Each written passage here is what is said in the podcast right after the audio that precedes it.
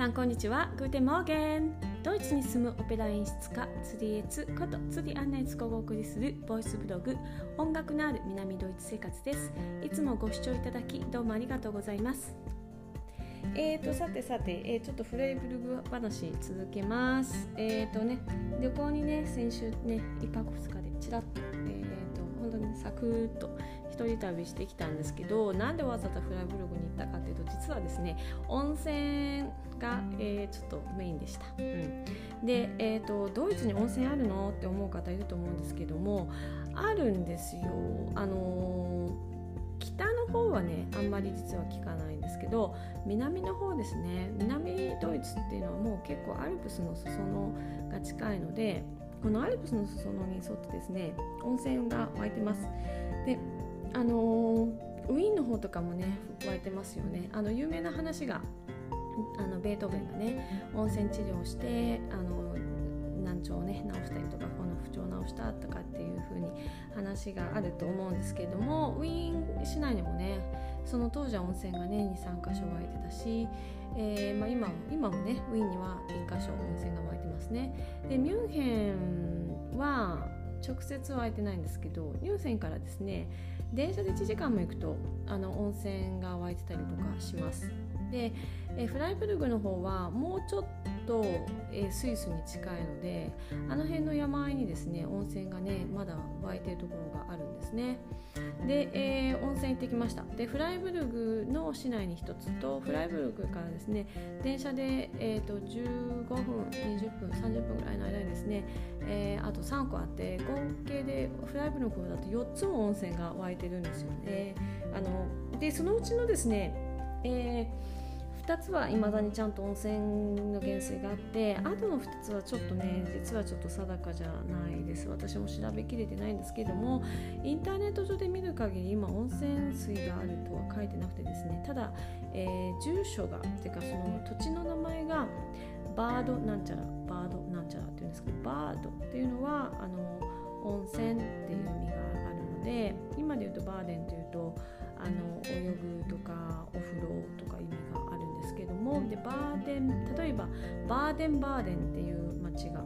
ドイツにありますけどここはもう本当にねあの昔はすごく大きな温泉街だったところですね。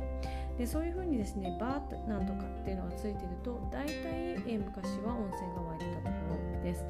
で、えー、ドイツとかオーストリアはですね温泉治療も昔からそういったわけで盛んでですねあのそういういまだにまだ温泉が湧いているところはきちっとした医療施設として温泉があるところ。とその横にあの子供とか大人とかあの楽しんで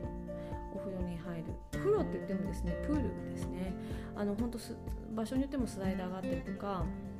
ちゃんとこう鍛えられるように 20m プールでちゃんとこう部位が浮いててちゃんとこう線が線路が線路というかなこうレールレールっていうんですかあの泳ぐところがあって泳ぐところとかからですね。あとはこうジャグジーとかでゆったり楽しめるところとかですね。あのなんか流れるプールがあったりとかですね。なんかそういういろいろこうなんかアトラクション的なところがある方のあの娯楽施設側のプールとあのさっき言ったみたいにその温泉といういわゆる医療施設の温泉とあります。で、えー、医療施設の方の温泉はかなり減水に近いお水がに入れるはずなんですけども、えー、ちゃんとですねお医者様の、えー、処方箋があってこの人は例えばこう腰痛がここひどいから1日に何分かける何回お風呂に入ってくださいとかですねそういうふうなこう指示が書かれている、え、処方箋をもらってからじゃないとそういう温泉の方のきちっとした方の施設には入れないシステムになってるんですよこれが。うん、で、えー、結構ねウィーンの仲間でもあのオペラ座のね劇場の中の大道具さんとかですねやっぱ重いものを結構持つんで腰に負担がかかって腰痛める人いるんですよね。そうするとあの病院に行って見てもらうとじゃあ温泉治療しましょうねっていう風に話になってで温泉じゃあ3週間とかですね。結構やっぱ長いですよね期間がね。なんかこう2週間とか3週間とかじゃあ、えー、クワっていうんですけどでクワの治療をしましょうっていう風になって、えー、そういうところに行くとすごいですよね。ドイツオーストリアは保険がきちっとし健康保険がきちっとしてるのでそういうのもなんか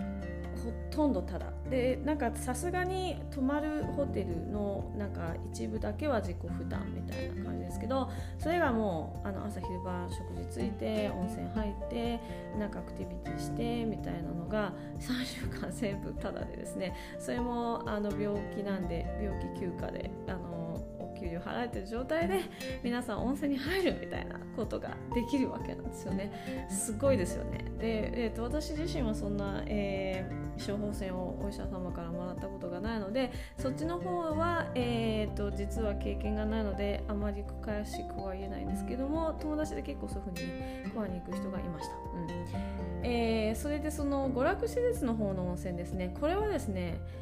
あのー、本当にプールに行く感じです。で水着着用です。えー、っとですね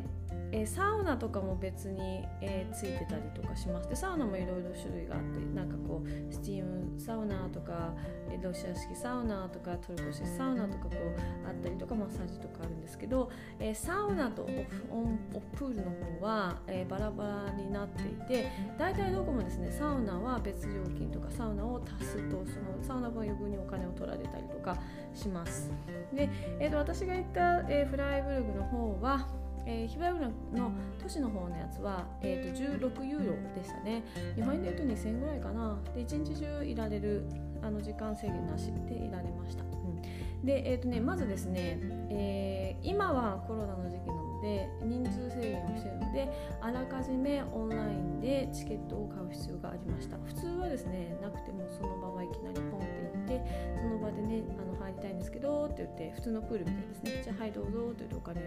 らってって入る仕組みになってます。で、えーと、大体ですねそういうそういう温泉施設あのテルメっていうんですけどテルメに行くと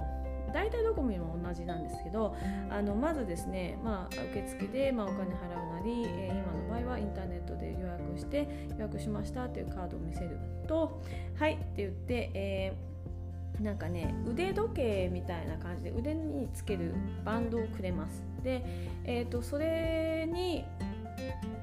まあなんかチップが入っててそれをピッてやって入り口であのー、なんか地下鉄の入り口みたいな感じのところがあってそれ入り口のところピッてやるとあのー、そうドアが回転して中に入れるみたいになってますで洋服を、えー、着替えるところなんですけども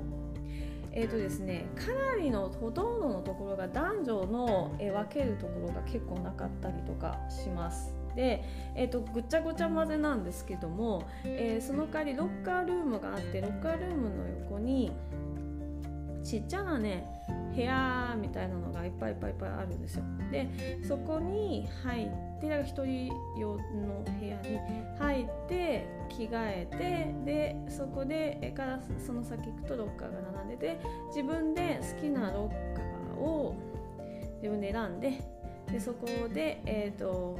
のもらったその腕時計みたいなやつのバッジをピッてやるとあのコンピューターでねそこにじゃあ私のになりますって言ってでそこで影武者かけたりとかそのそれも全部その腕時計のやつでできるように、えー、なってたりとかします今は。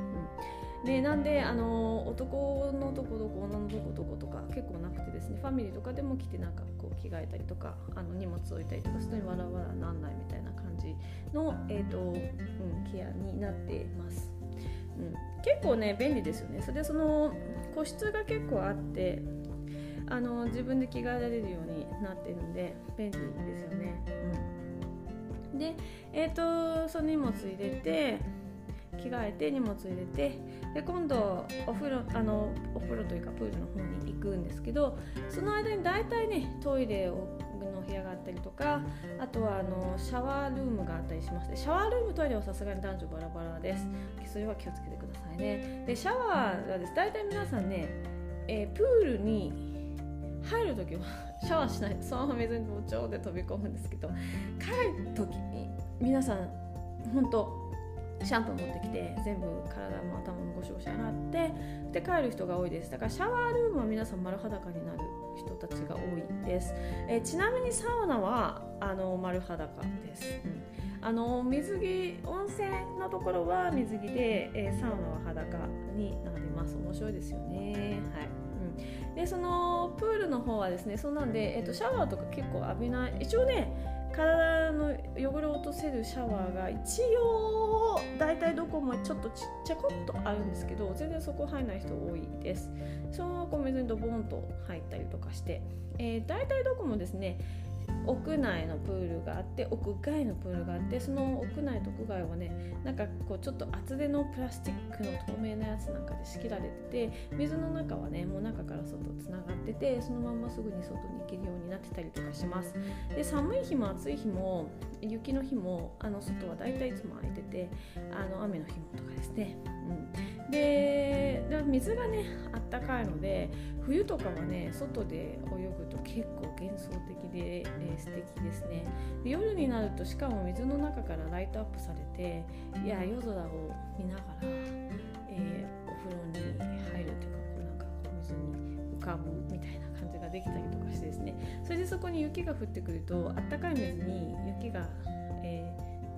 こう生えてくるとこう湯気が立ってねすごいブワーって白くなって幻想的になったりとかするのですごいおすすめですね、うん、朝風呂もいいし夜もですね。でえ、ー、となんかこう日暮れの時期なんかは下手すると大体そういう温泉って森の中とかいいとこ林の中とかにあるので、えー、1回はですねバードエンドルフっていうあのこのミュンヘンから電車で10かぐらいのところにあるね温泉に行った時はですねその温泉のとこがちょうど丘の上にあって丘の向こうがちょうどね西なんだんですよね。でそのなんかジャグジーのあるプールに入りながら夕日が沈んでいくのを見れたりとかしてですね外のお外ですね。すごい気持ちが良かったのを覚えてます。ただ水はですね、えー、温泉によっていろいろなんですけれどもドイツの方の温泉は結構無臭なことが多いのかな。と思います。あとは水をすごくすごく薄めてその娯楽施設の方は使っているのでなんとなくほのかに硫黄の香りがするかなとかあの無臭なお水のところでなんとなく味がするかな？ぐらいで。あのそんなにですねあのバッチリ温泉っていう感じでは、えー、ないのは残念かなと思いますね。でバーデンバーデンとかですねあの飲む温泉も一応あったりとかするところがありますが今コロナってどうなんですかね、うん。えー、私が行ったフライブルグの2つ目の温泉もですねあの飲めるって書いてあったんですけどやっぱりコロナ中だったので、えー、それはそういうサービスはしてないということで、えー、飲めませんでした。うん、あの温泉をね飲むのもねあのこうヨーロッパとかでは昔からやってたみたいであのベートーベンのねあの博物館の中にそういう飲む温泉のねあのどれぐらいの、ね、匂いでどうなったかなんていうのをねいまだにねあの水にが残ったりとかするんですよね。はい、面白いですね。うんえー、ということでですね温泉は、えー、結構楽しいので水着を持って、えー、行ってください。であの、えー、水着とあと私が必ず持っていくのはバスタオルとそれからあとはビーチサンダルですねであのその着替えるところからあのあとトイレとかあのプール結構プールは3つとか4つとかあってあちこちこうねスライダーとかジャグジーとかこう室内とかこう結構歩いたりとかするのであのえー、ビーチサンダルとねすごい便利かなと思います。うん、であのね水着を持ってね行くとですねあの温泉入れるので、ね、ドイツの方の温泉もね遊びに来てください。結構ね楽しいです。はい。ということで温泉の入り方でした。ではまたアフビーダゼンチュース